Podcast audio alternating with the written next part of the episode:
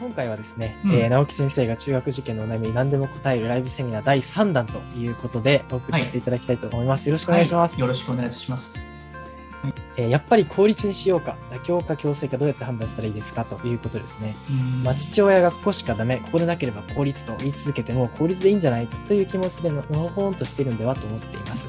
志望校に行きたいという気持ちと無理じゃな無理なんじゃないという気持ちの中で今からでも頑張ればいけると強制している気になってきました。ですね。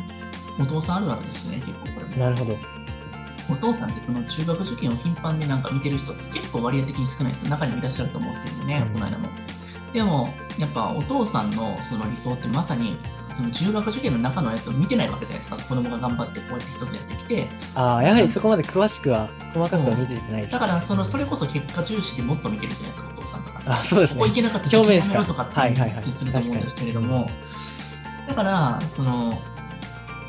無理なんじゃないっていう気持ちというよりかは、お母さん自身が気持ち強く持って、お父さんの一緒に受験を始めた人だったら、それ誰かに言われるからやめるとかじゃなくて、しっかり自分がしっかり自分を持ってやってやれば、人に相談しなくていいと思うんですよね。なるほど。相談する人、まずそもそも間違ってると思うんで、うん。否定される人に言ってもさ。はいはい。そうですね。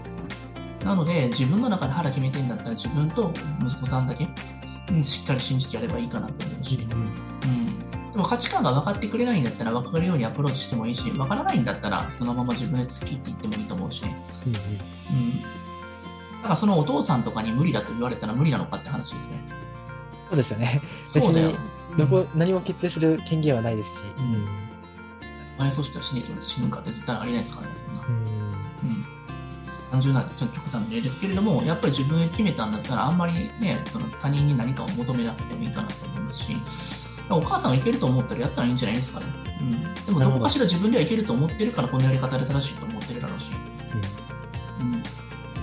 ここでなければ法律と言い続けてるし、だから法律に行った時のメリットと、それこそなんか私立に行った時のメリット、それこそ二択にやってこういうふうなメリットになるんだって、お母さんプレゼンしたいんじゃないですか。そうですね。確かに。お父さんは論理的な思考に弱いんで、そういうふうになんか2つ持ちかけて、まあ、どっちかを選ばなきゃいけない状態にしたら受験しなきゃいけないじゃないですか、どっちも。だかああ、なるほど。ら受験するという前提で持っていって、そういうふうな数パターン出していけばどっちでもいいんじゃないですか、変な話。でも、公立の勉強をやるためには、私立のある程度の勉強しなきゃいけないんで、はいはいはい持っていったらいいので。あ、賢いですね。そのロジックは本当に。あそうです、そうです。はい。僕、そうやってお父さん、そうやってまあクリアしてきたね、そういうお父 さん。は